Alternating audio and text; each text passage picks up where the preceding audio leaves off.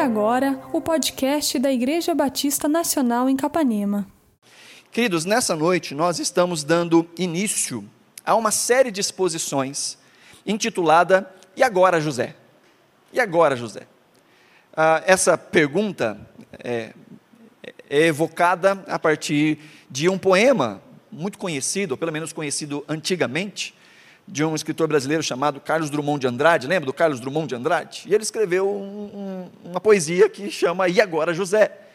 E se depois você tiver é, coragem, não, se você tiver vontade de pesquisar um pouco sobre essa poesia, você vai ver que é uma poesia simples, mas ao mesmo tempo de uma grande profundidade, e que o sentido dessa poesia é um tanto quanto desesperador. É uma poesia que aponta para uma falta de esperança. Ela inclusive termina, eu dando spoiler da poesia, ela inclusive termina dizendo que, apesar de toda a bagunça que está acontecendo no mundo, esse José continua marchando, continua caminhando. Mas termina dizendo, mas caminhando para onde? É assim que termina o poema. É um poema que fala a respeito das coisas que vamos perdendo na vida, das crises, dos problemas.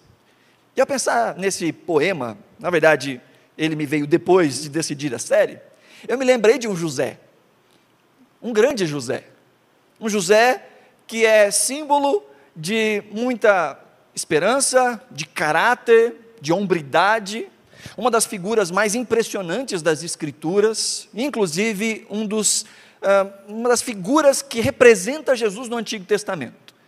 Muitas das ações que ele faz e muitas das coisas que ele sofre são prefiguradas como marcas de que aconteceriam também em Jesus.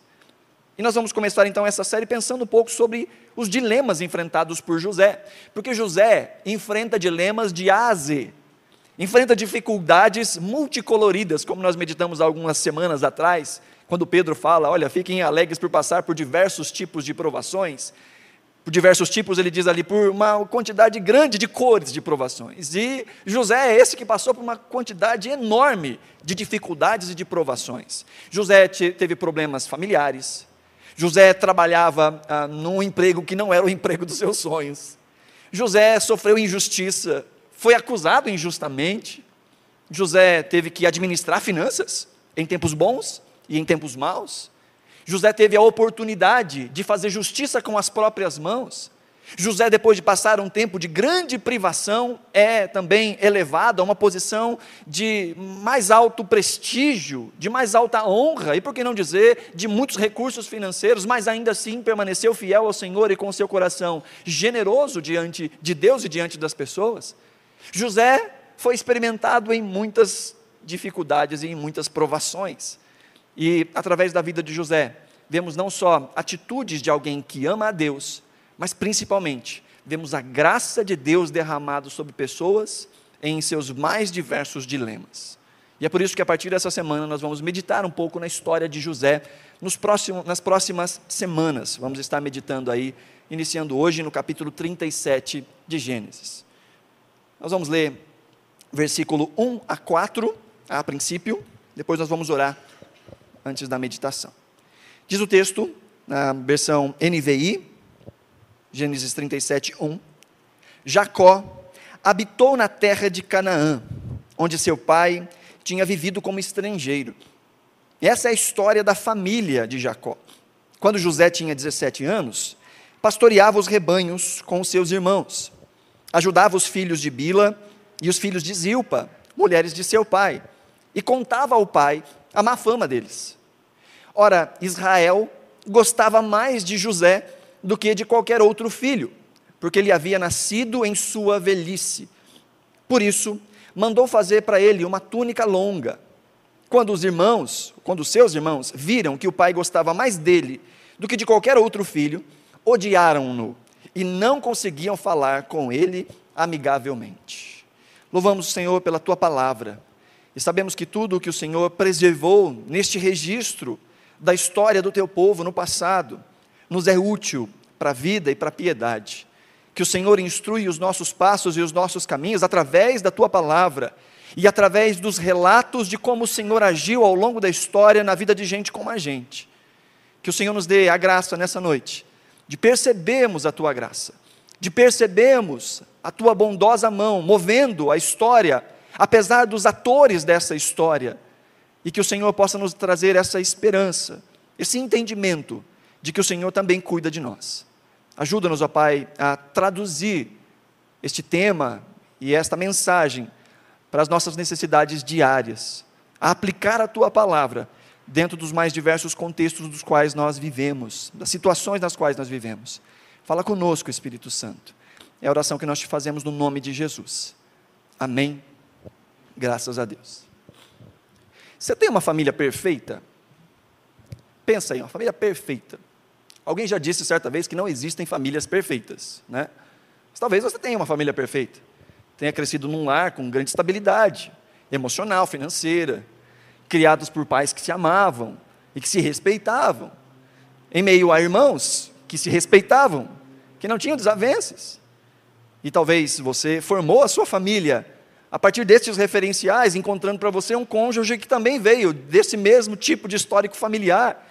E assim se casou de maneira santa, aos olhos do Senhor, tudo como manda o figurino, amando sua esposa ou seu marido, tendo filhos, que também eram muito respeitados por vocês, amados por vocês, e que em troca também os amavam, os respeitavam, até a idade em que eles mesmos tiveram as suas famílias, se casando com pessoas que tiveram mesmo uh, histórico familiar. E talvez na sua família seja assim: não há crise, não há briga, não há discussão, não há discussão entre marido e esposa, não há discussão entre pais e filhos, não há discussão entre irmãos. Não há inveja, não há ciúme, não há brigas entre noras, não há brigas entre genros, não há brigas entre sogra e genro, entre sogra e nora. Talvez não exista nem brigas por diferenças religiosas na sua família. Talvez você venha de uma família que, apesar das diferenças religiosas, todo mundo se respeita, todo mundo se ama e ninguém discute sobre nada. Talvez nem por política discutam na sua família. Talvez nem no grupo de zap da sua família discutem e falam sobre coisas aleatórias e que machucam uns aos outros. É assim a sua família, né? Não? Não tem nenhuma família perfeita? Nós sabemos quais são os referenciais de perfeição para a família. Nós temos ideais de perfeição para a família. E nós temos, inclusive, instruções de como administrar a vida e a família para que essa família encontre o maior nível de estabilidade que se pode encontrar do lado de cada eternidade. Mas nós precisamos nos lembrar que desde que a queda entrou no mundo, tudo saiu dos trilhos. Desde que nós, como humanidade, fomos alvo da queda, ou atores dessa queda, não há um centímetro quadrado da vida do homem, da mulher, que não exista algo fora do lugar, que não esteja no prumo perfeito estabelecido por Deus desde antes de que todas as coisas virem à existência. E a nossa esperança, a nossa expectativa e a nossa luta é para que, à luz das Escrituras, conhecendo a palavra de Deus e tendo com Deus um relacionamento íntimo e pessoal, sejamos também melhorados enquanto seres humanos. Não só encontremos a redenção final, mas encontremos o caminho da redenção no dia a dia encontremos os efeitos da redenção no dia a dia, na nossa forma de falar, na nossa forma de administrarmos as nossas coisas e, por que não, na nossa forma de nos relacionarmos com as nossas famílias. Acontece que essa é uma máxima, essa é uma verdade. Não existe família perfeita. Não era diferente na vida de José, o nosso personagem principal de toda essa série. José vem de uma família complicada, José vem de um contexto complicado. Mas graças a Deus que Deus nunca dependeu de famílias perfeitas. Graças a Deus que Deus continua a agir na história para consertar famílias e agiu na história através de pessoas, apesar de suas famílias. E apesar até mesmo da sua participação nos problemas da família. Deus continua sendo soberano e a sua graça continua nos alcançando, e glória a Deus por isso. Mas José é esse que vem de uma família complicada. O texto que nós lemos aí, essa primeira parte que nós lemos, lá no versículo 2, nos fala que essa é a história da família de Jacó. Aqui o autor, Moisés, está ensinando ao povo que havia acabado de sair do Egito, rumo à terra prometida, relembrando o povo da sua própria história para que eles cultivassem a esperança para que eles se lembrassem do caminho que Deus os trouxe até ali, de toda a sua história. Então ele vem contando sobre a história dos inícios. É por isso que esse livro chama Gênesis, o livro dos começos, em que nós vemos o começo de tudo, o começo da existência de todas as coisas, todas as coisas, o começo ah, da humanidade, o começo da primeira família, o começo do primeiro pecado, o começo das primeiras civilizações. Então, em determinado ponto do livro de Gênesis, a narrativa muda para começar a narrar o começo deste povo que Deus está constituindo para si. Um povo que Deus chama de sua própria possessão, que tem o objetivo de abençoar todas as famílias da terra. Deus chama um homem chamado Abrão, da terra de Ur dos Caldeus, e diz: através de você e através da sua descendência serão benditas todas as famílias da terra. E a partir de então, Deus começa a mostrar, ou Moisés começa a relembrar o povo, de que Deus está constituindo para si um povo. Só que essa constituição passa por gente. E você sabe muito bem que gente é problemática. Não é de agora, não é de ontem. Desde que o pecado entrou no mundo, onde tem gente, tem problemas. E a história vai sendo contada. Abraão, Isaac, Jacó. E agora muda essa história, que até então vinha falando de Jacó, para falar dos descendentes de Jacó. De uma maneira ainda mais especial, do versículo 37 até o final deste livro, para falar da figura de José. Mas quando nós olhamos aqui e diz que essa história é a história da família de Jacó, é bom a gente lembrar de como foi a família de Jacó. Ou qual é o histórico familiar de Jacó? E se você já se pegou pensando que a sua família não é perfeita, se segura aí e vamos lembrar da história de Jacó. Jacó, filho de Isaac e Rebeca, ele era filho único? Não, ele tinha um irmão. Irmão gêmeo, Isaú, peludão, diz a Bíblia, peludão. E Jacó, num ato de esperteza, aproveitando das dificuldades do seu irmão, do momento de fraqueza do seu irmão, compra-lhe o direito de herança, ou o direito de primogenitura. Primogenitura nada mais era do que não só receber uma bênção espiritual do patriarca ou do pai, mas também decidir os rumos da família, ser o novo chefe da família, ser aquele que recebe de herança todas as coisas que o pai tinha. E Jacó então engana seu irmão, ou compra do seu irmão a primogenitura. E já com o pai em idade avançada, Jacó, se aproveitando da velhice do pai e da incapacidade de enxergar do pai, arquiteta um plano com sua mãe. Jacó, que era o queridinho da mamãe. A Bíblia diz que Isaac amava a Esaú, mas Rebeca amava a Jacó. E ela traça então um plano, ele vai lá, faz uma comida que o pai gostava, se veste com pelos, com uma, uma, uma túnica cheia de, de pelos de animal, porque o irmão dele era peludão, ele chega diante do pai e fala: Pai, segura aqui, toca no meu braço, olha só esse meu filho, a voz, a voz é de Jacó, mas os pelos são de Isaú. E esse cheiro gostoso, esse cheiro do guisado que eu trouxe para o Senhor, do jeito que o Senhor gosta. E ele então ali engana o pai, o pai o abençoa. Quando o irmão fica sabendo disso, fica, com toda razão, irritado, mas uma ira que remete à ira do primeiro assassinato, entre Caim e Abel. E Esaú diz: Assim que o papai fechar os olhos, certamente matarei o meu irmão Jacó. Jacó, então, tem que fugir às pressas. E ele anda mais de 300 quilômetros até as terras dos parentes da sua mãe. Chegando lá, ele passa a morar com um tio, um homem chamado Labão. Nome bonito, né? Labão. E estando na casa de Labão, é enganado por Labão e passa a trabalhar para Labão durante 14 anos sem salário. Não só isso, mas ele se engraça com uma das primas e acaba casando, não com uma prima, mas com duas primas.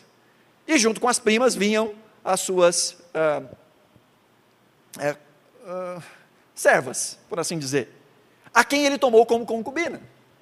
Então agora, depois de ser enganado, e você lembra da história, como é que, que veio esse casamento? Vamos lembrar da história de como é que veio esse, esse casamento? Faz parte aqui de todo esse enredo, de todo esse, esse samba do crioulo doido, em que ele chega na casa do tio ali e se engraça então com Raquel, ele amava Raquel, e tinha uma irmã mais velha chamada Lia, Raquel tinha uma irmã chamada Lia, e ele se engraçou com a Raquel e disse: Tio, eu quero casar com a Raquel. Não é daquela das mulheres de areia, não lembra de mulher de areia? Tinha a Raquel e a Rutinha, lembra disso? Meu Deus, entreguei minha idade. Ah, e aí ele está naquela, eu quero, quero casar com a Raquel. E aí o tio fala assim: vamos fazer o seguinte, então, trabalha para mim sete anos e você pode casar com a Raquel. E eu falo, tudo bem. Aí, o que o amor não faz, né? Olha só, sete anos para trabalhar para casar com a Raquel. E tudo isso acontece. Ele trabalha sete anos, passam sete anos, chegou o grande dia, ele se casa ali, aquela festa bonita, as festas eram regadas a muita comida, e por que não também eram regadas a vinho. Ele toma um pouquinho a mais naquela noite, vai para sua tenda para esperar a sua esposa, para então consumar o casamento. As tendas naquela época não tinham energia elétrica, e principalmente a tenda de núpcias, ela não tinha luz para manter o, o decoro ou para manter a intimidade da noiva naquela, naquele primeiro, primeiro ato em que ela teria com seu marido.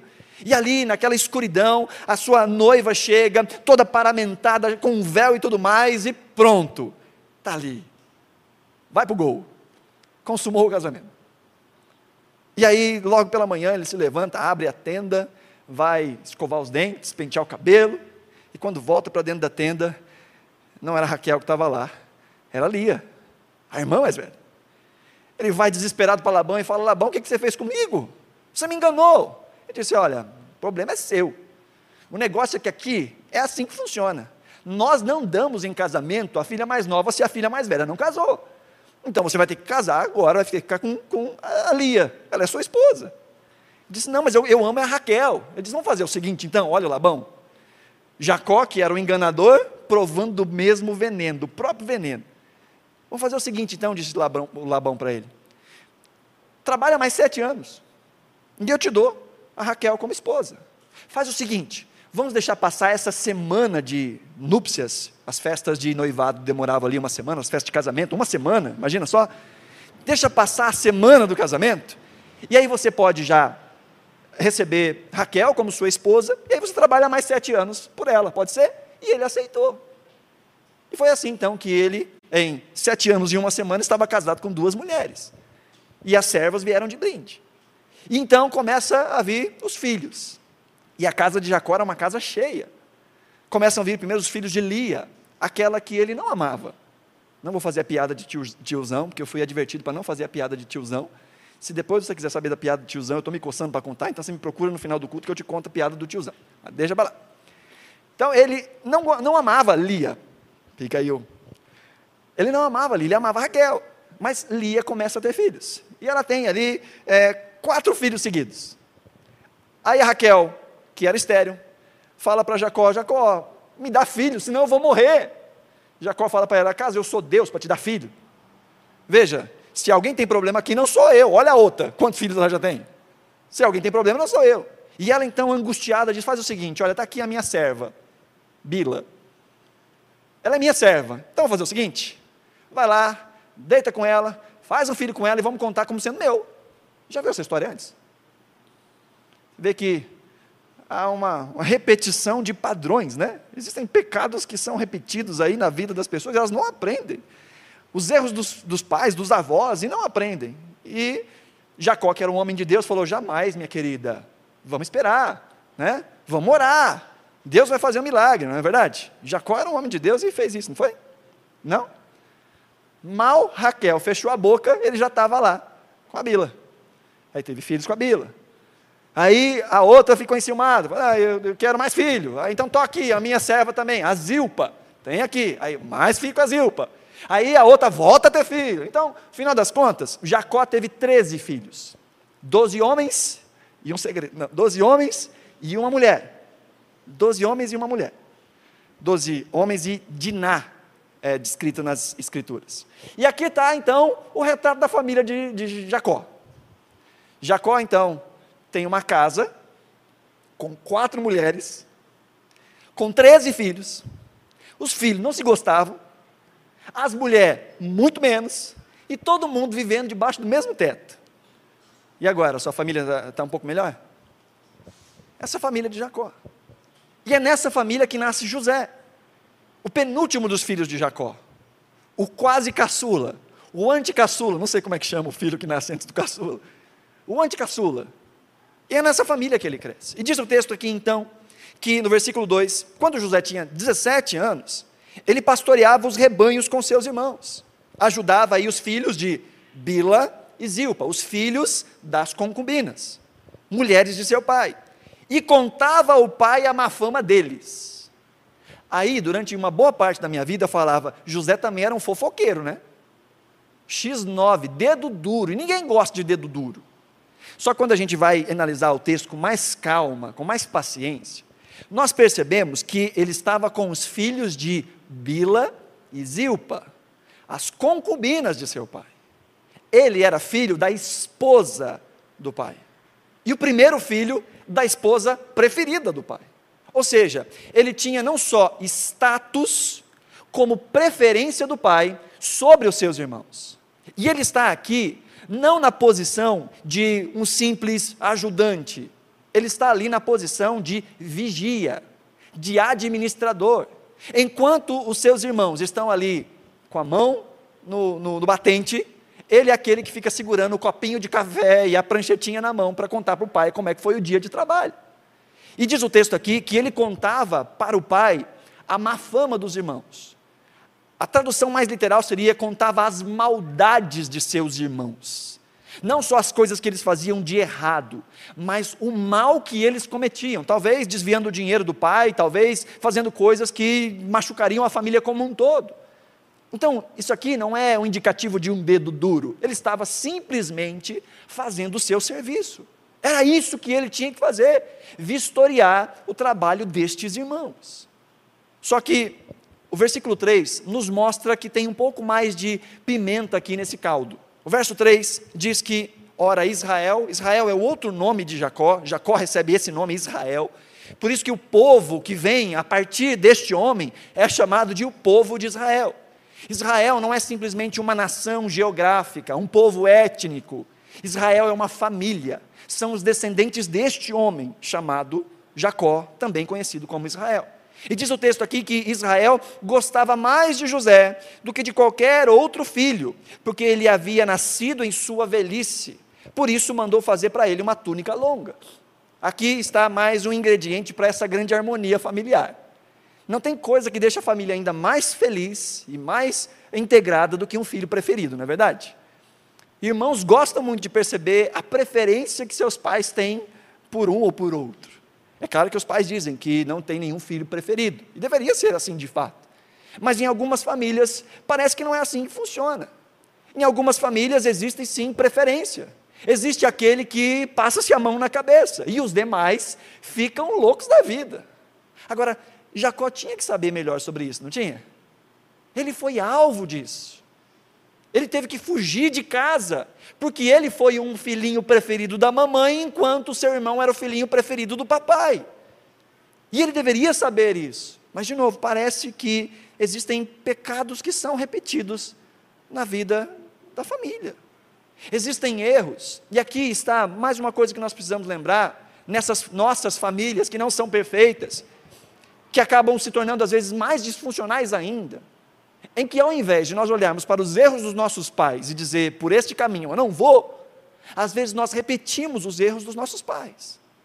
Às vezes aquilo está tão incrustado em nós que nós não percebemos e quando menos damos conta, estamos repetindo os mesmos erros que nós dizemos, eu nunca vou fazer isso. E em famílias que necessitam dessa graça do Senhor, e todos nós necessitamos da graça do Senhor, esses pecados se repetem. Agora, o texto deixa claro essa preferência de Jacó pelo seu filho José. Uma preferência que é sim emocional, que é sim, tem a ver com o fato de que ele ama Raquel, e este é o primeiro filho de Raquel, depois de tanto tempo que Raquel não podia, não podia ter filho, era estéreo. Então, para ele, de fato, é um filho diferente, muito amado. Mas não só isso. Jacó era muito responsável. Jacó era um homem muito capaz. E mesmo tendo apenas 17 anos aqui, já tinha grande responsabilidade, já tinha a confiança de seu pai. Quando nós olhamos para toda a história de José, isso fica muito claro. Que em todos os lugares onde ele foi colocado, o seu trabalho prosperava. Ele era uma pessoa muito inteligente e muito capaz, ao ponto de que o ápice da sua vida, quando ele de fato ali uh, interpreta o sonho de Faraó, a parte mística é só até onde ele interpreta o sonho de Faraó. A solução que é proposta é a ideia dele. Ele que diz: Faraó, vamos fazer o seguinte, faz assim, assim, assim. E ele dá conselhos para Faraó. E diz o texto que não só Faraó olha para aqueles conselhos como bons, mas que todos os sábios do Egito dizem: é isso mesmo, vamos fazer isso. Então, José era alguém diferenciado.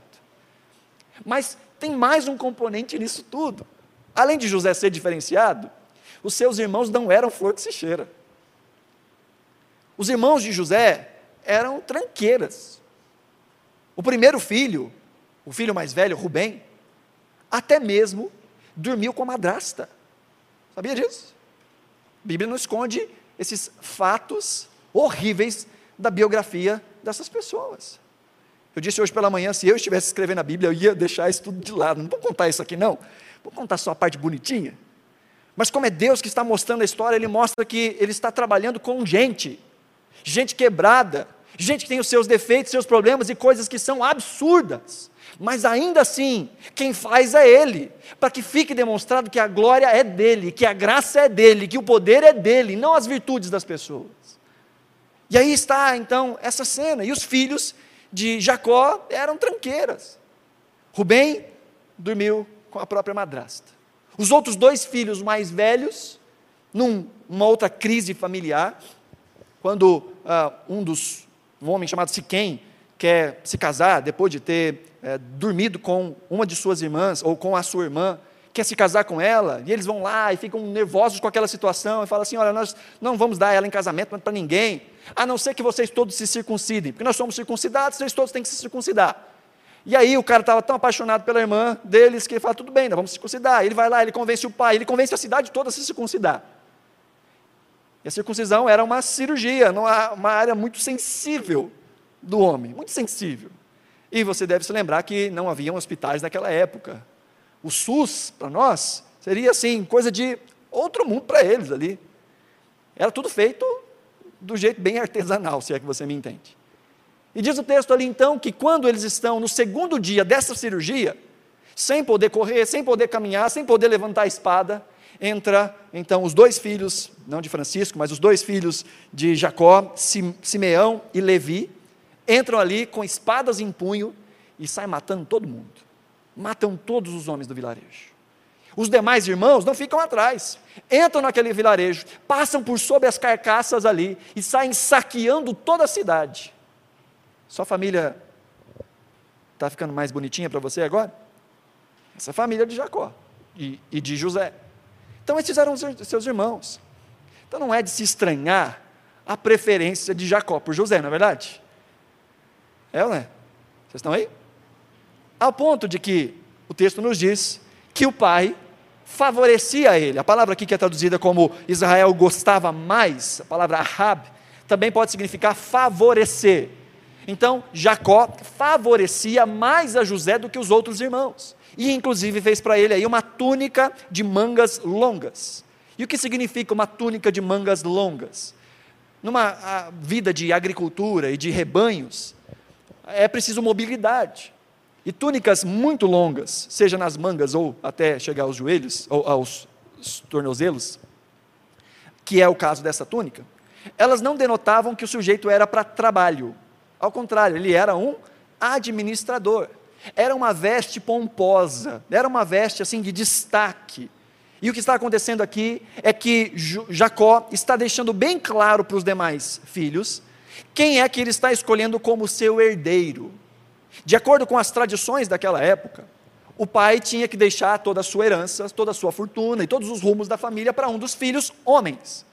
Isso, em geral, acontecia para com o primeiro filho homem nascido, que era chamado de o, o primogênito.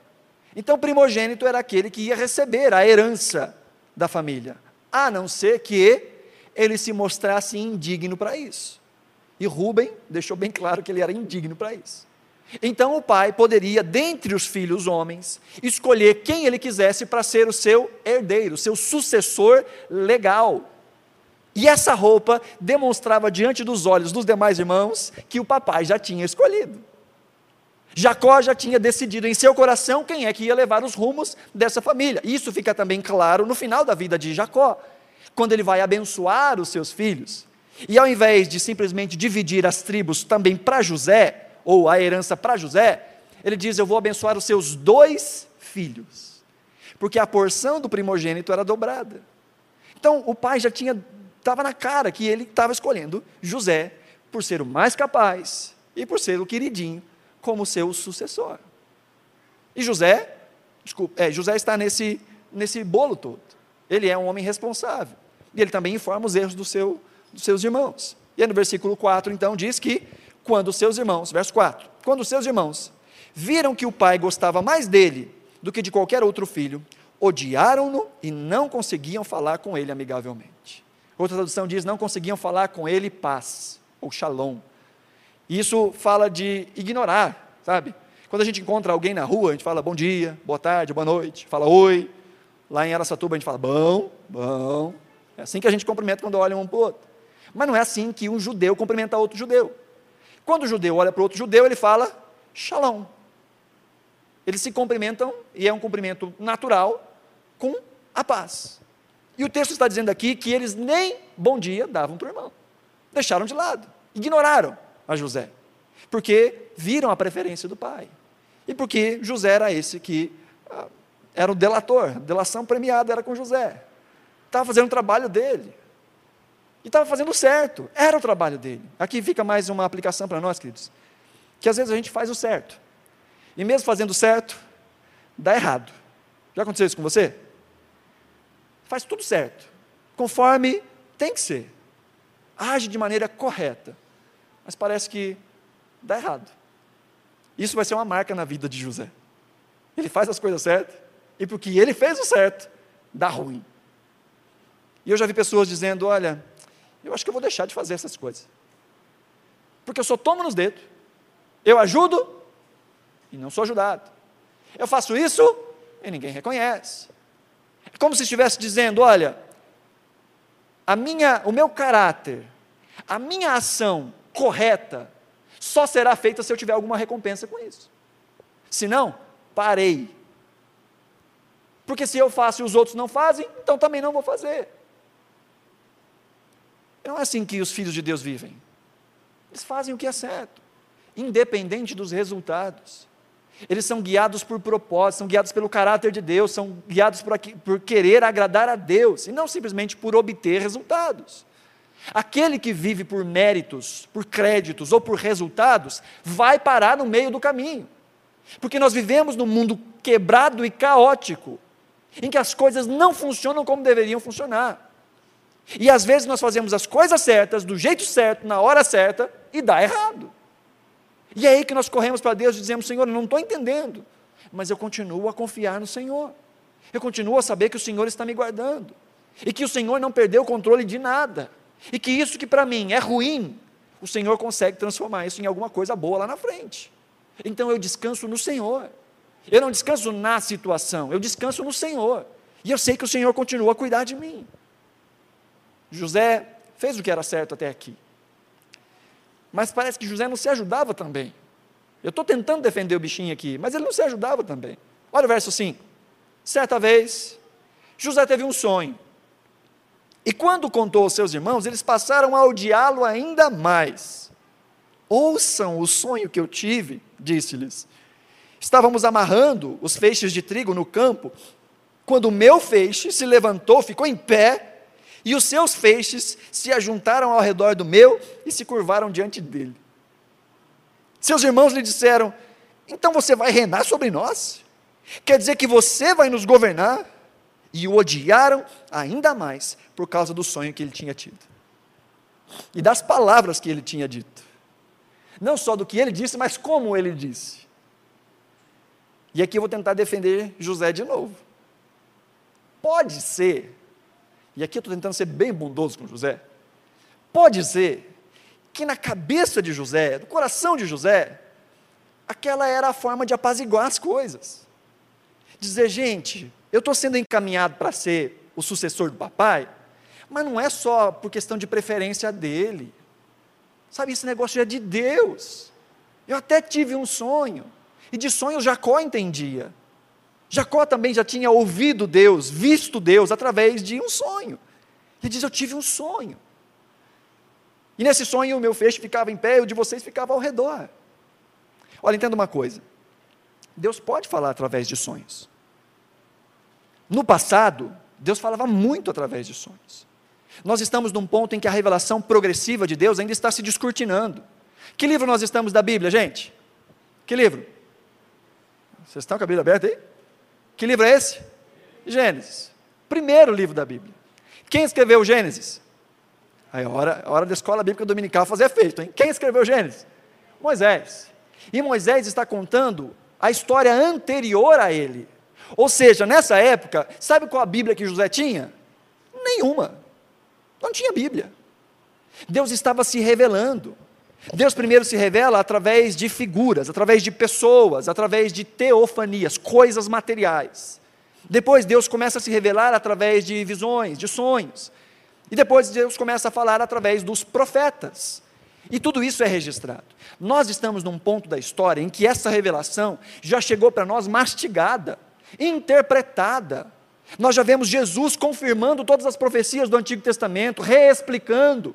Nós vemos os apóstolos explicando, lembrando os ensinos de Jesus. Nós estamos num ponto da história em que nós temos segurança de ouvir a Deus.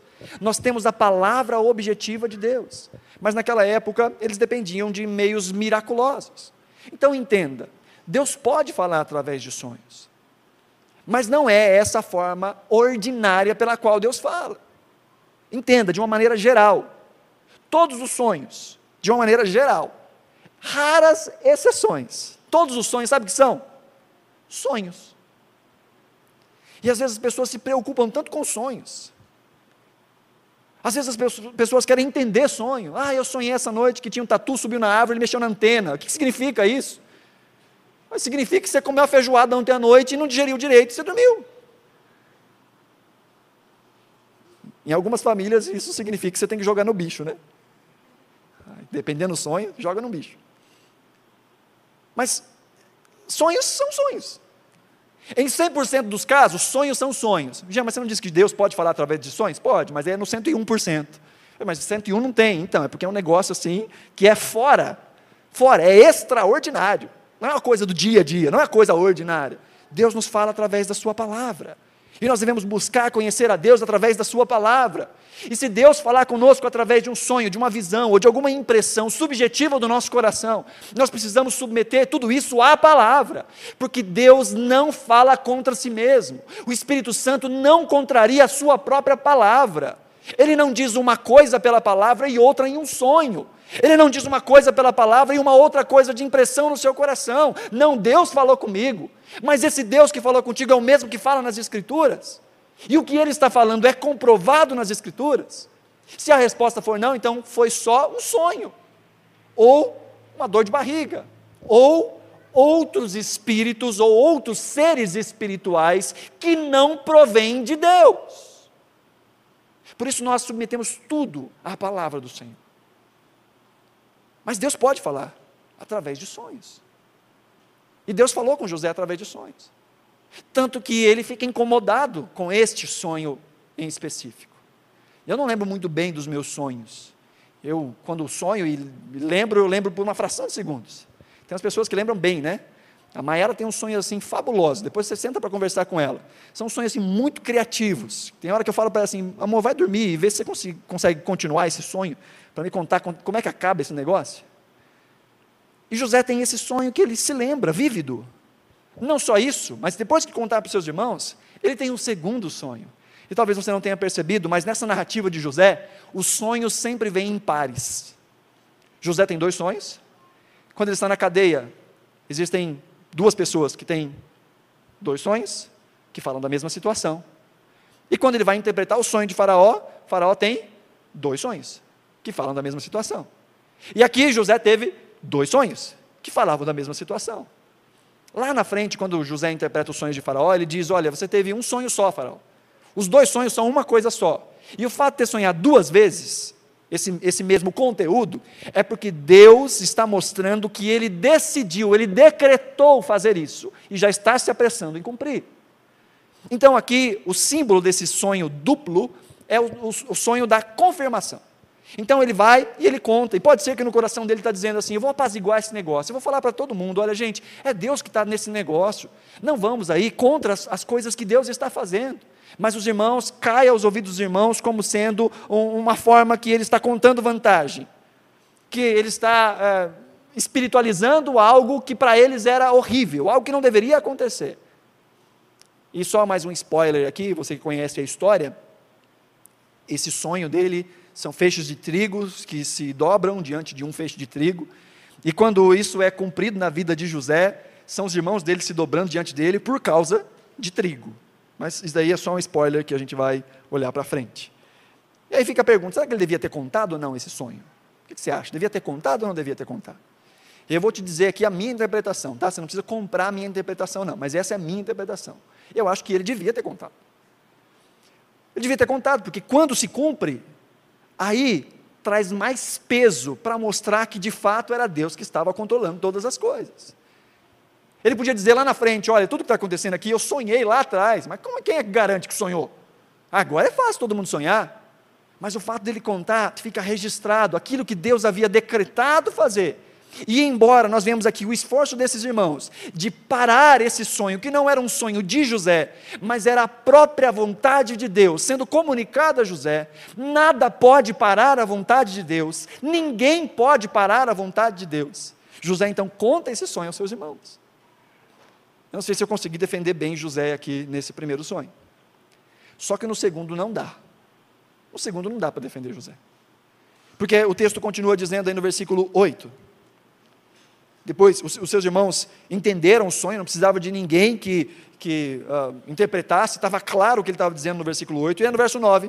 Depois teve outro sonho, e contou aos seus irmãos. Tive outro sonho, desta vez o sol, a lua e as onze estrelas se curvavam diante de mim. Quando contou ao pai e aos irmãos, o pai o repreendeu e lhe disse: Que sonho foi esse que você teve? Será que eu e sua mãe e seus irmãos viremos a nos curvar até o chão diante de você. Assim, seus irmãos tiveram ciúmes dele. O pai, no entanto, refletia naquilo. José tem o seu segundo sonho. E talvez a primeira experiência poderia ter dito para ele: Olha, eu acho que é bom dar uma parada, né? Já ficou claro que você teve esse sonho. Já ficou claro. E aqui também vai mais uma dica para nós, sabe? Nesses tempos de rede social, isso é muito importante. Você não precisa contar tudo o que você pensa. Você não precisa emitir opinião sobre todas as coisas. A vida seria muito mais feliz se nós não emitíssemos a nossa opinião sobre todas as coisas que a gente pensa o tempo todo. E às vezes há coisas que Deus fala conosco, que nós não devemos contar para outros, que é algo que Deus está compartilhando conosco, que é algo que Deus está falando para a gente, e que é algo que trata o nosso coração. Mas às vezes as pessoas querem falar tanto e dar opinião sobre tantas coisas e só trazem confusões. José falou com os irmãos. E agora tem mais dois elementos. Agora não são só os irmãos que se prostram. Agora também papai e mamãe. E isso deixa Jacó, o pai de José, um pouco desconfortável com a situação.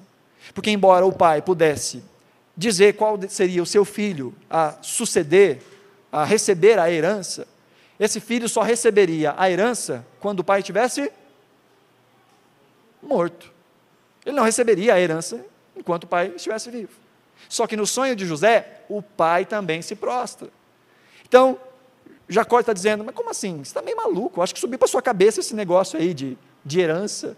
Eu e a sua mãe também vamos nos prostrar diante de você. Que negócio é esse? Você vai governar sobre a gente. Diz então que seus irmãos cresciam ainda mais o ódio. Mas o pai, no entanto, refletia naquilo. Bom, a história continua e nós não vamos ter tempo para ver todas as coisas. O que nós percebemos aí na sequência do texto é que esse ciúme, essa inveja dos irmãos, vai escalando ao ponto deles desejarem matar o seu irmão.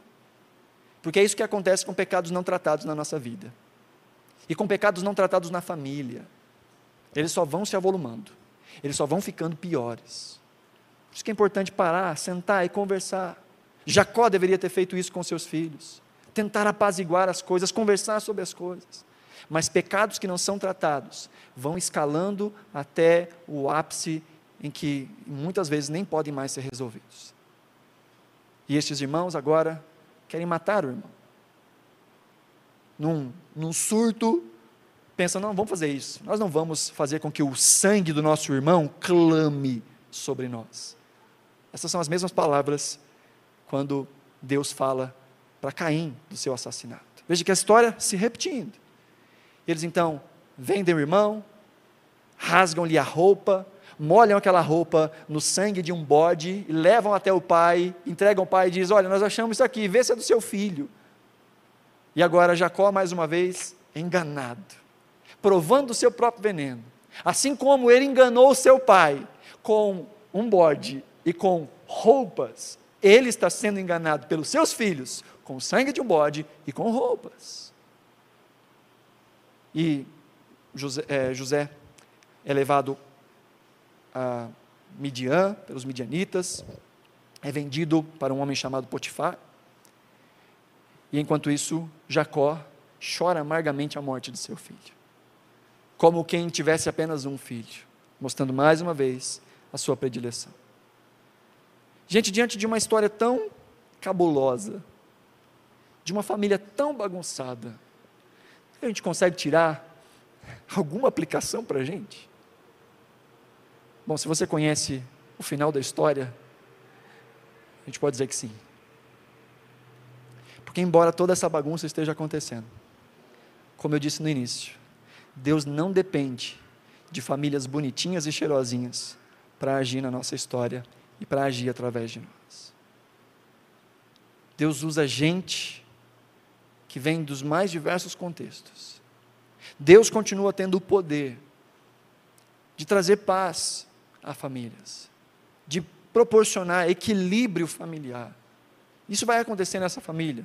Só vai passar 25 anos para que isso aconteça. Mas vai acontecer. Vai acontecer reconciliação. Vai acontecer perdão. Vai acontecer reunião. Vai levar tempo. Mas Deus continua a operar em famílias.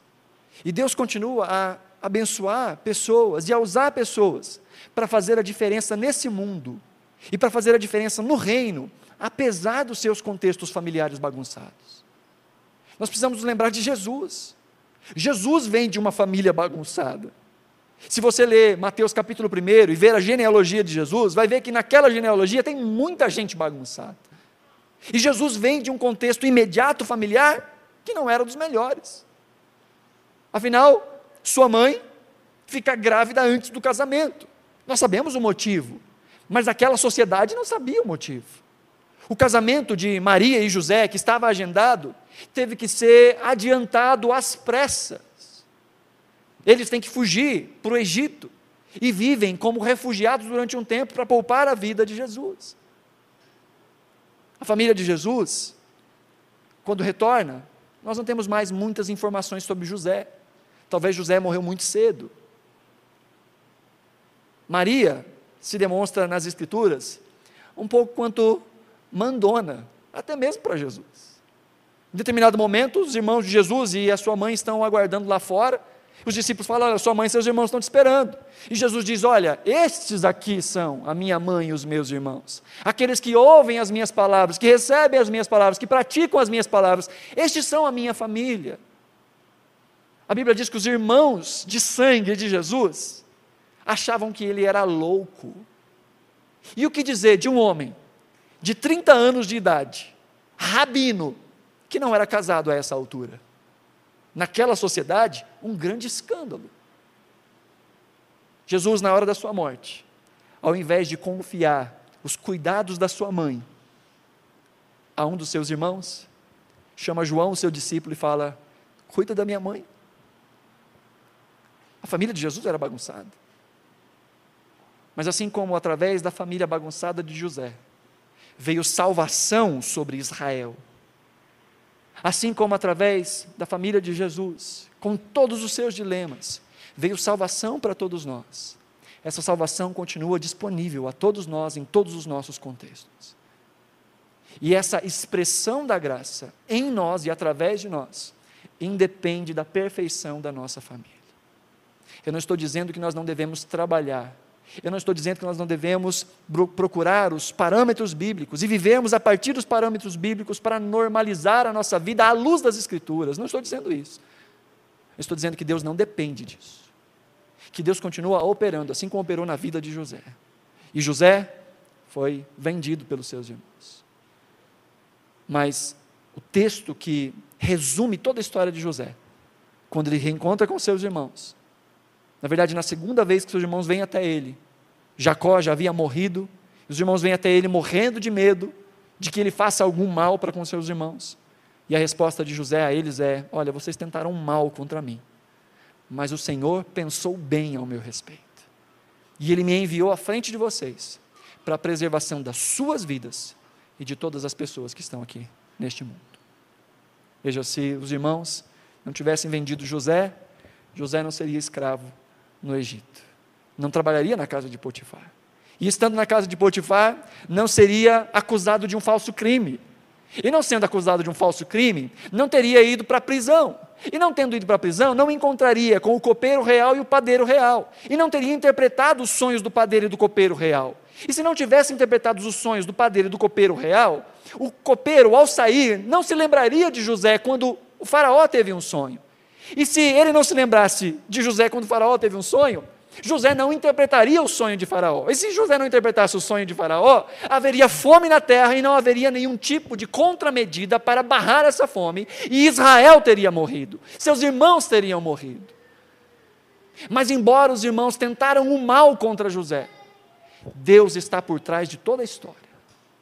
E Deus escreve a história apesar desses atores defeituosos.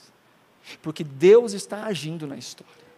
Independente e apesar das nossas liberdades individuais. Os planos de Deus não podem ser fracassados.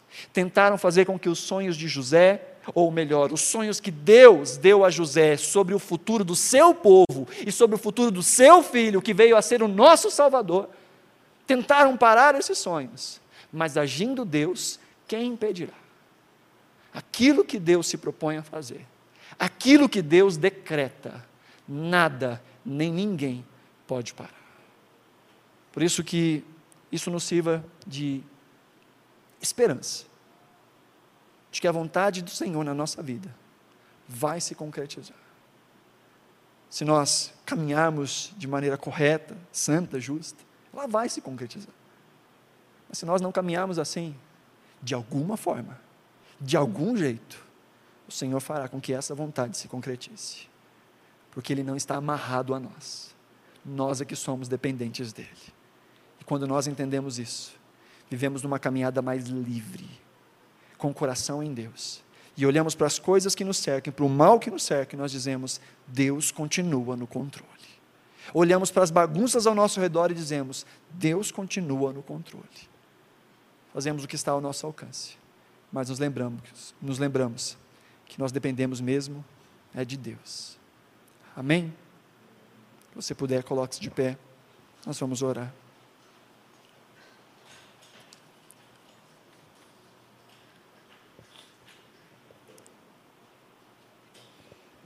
Jesus se identifica conosco. Jesus tem compaixão dos nossos dilemas. Texto de Hebreus vai dizer que o nosso sumo sacerdote é alguém que foi experimentado em tudo. Por isso pode se compadecer de cada um dos nossos dilemas. Isso não importa o seu histórico familiar. Não importa se aquela descrição anedótica que eu contei no início sobre uma família não foi a família em que você cresceu se não foram os referenciais que você teve. Ou talvez agora, a sua família esteja bagunçada agora. Ou você está também vislumbrando bagunças que estão se desenrolando e que lá na frente vão se mostrar. Isso não significa que Deus te abandonou. Isso não significa que Deus não tem o poder de alterar a sua história e os rumos da sua história. que Deus continua a operar e a transformar famílias.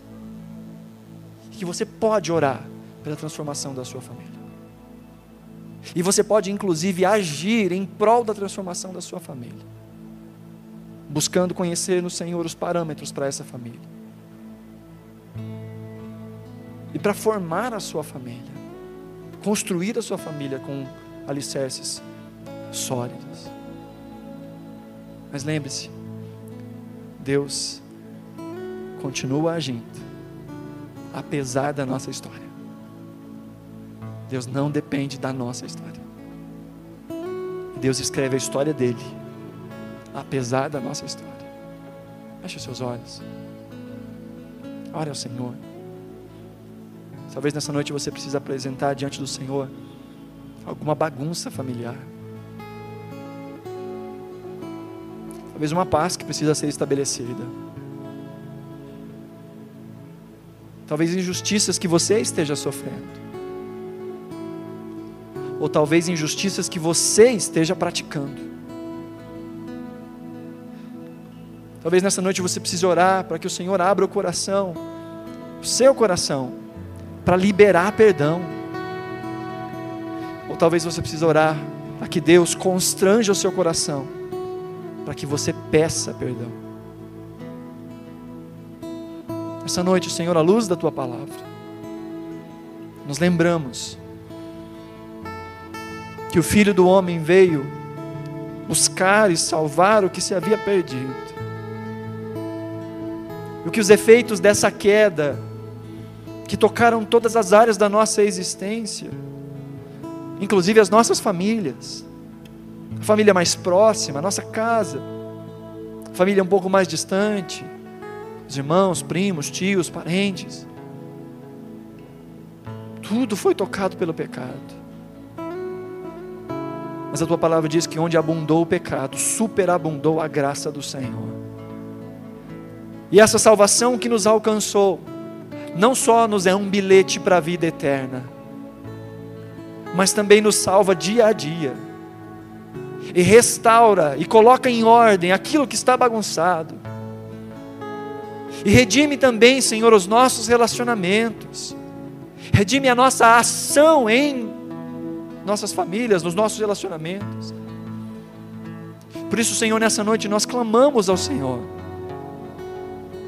Que o Senhor toque e transforme a vida de cada família aqui representada.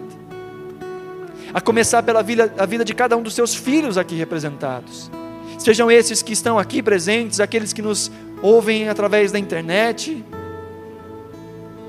Que o Senhor use a cada um como um instrumento de pacificação, como um instrumento de salvação. Que o Senhor abençoe a cada marido, a cada esposa, cada pai, cada filho, cada namorado, noivo, na busca pela construção de uma família, que sejam pautados nos parâmetros do Senhor. E que o Senhor abra os nossos olhos para as nossas responsabilidades. E que possamos ser fiéis ao Senhor nas nossas responsabilidades, independente da forma como os outros estão agindo. Que nós venhamos a agir como, os, como bons maridos, independente da ação da esposa como boas esposas, independente da ação do marido, como bons filhos, independente da ação dos pais. Que nós não encontremos desculpas, Senhor, e que nós não venhamos a nos esconder nas falhas do outro, para desculpar as próprias falhas do nosso caráter. Que possamos, Senhor, render o nosso coração a Ti, para que deixemos de ser parte do problema e passemos a ser parte da solução. Que o Senhor nos use como instrumento de pacificação e de transformação dentro das nossas casas. Que eu abençoo, Senhor, a vida de cada um dos seus filhos aqui presentes, dentro dos seus dilemas, dentro dos seus dramas, das suas dificuldades relacionais, das bagunças e das crises, sejam elas injustas, sejam elas provocadas o Senhor dê sabedoria a cada um dos agentes dessa bagunça. para que possam assumir a sua parte na responsabilidade e possam agir, independente da ação ou da reação do outro. Dá-nos essa capacidade, Senhor. Assim como José, que administrou bem as coisas do seu pai, independente de como isso se mostrava como resultado, que nós não tenhamos medo de fazer aquilo que é certo, que nós não venhamos a nos inibir por resultados imediatos, mas que possamos nos apegar às promessas do Senhor, ao caráter do Senhor e a fazermos aquilo que expressa a transformação que nós recebemos de Ti, ó Pai. Abençoa as famílias aqui representadas e nos faz lembrar que o Senhor continua agindo em nós. Usa-nos, ó Pai. Independente da nossa história, usa-nos, Senhor. Independente dos problemas que vivemos do passado, que temos lutado no presente, usa-nos, Senhor. Não pelos nossos méritos, mas pela tua graça. Transforma cada um de nós para a glória do teu próprio nome. Em nome de Jesus. Amém. Graças a Deus.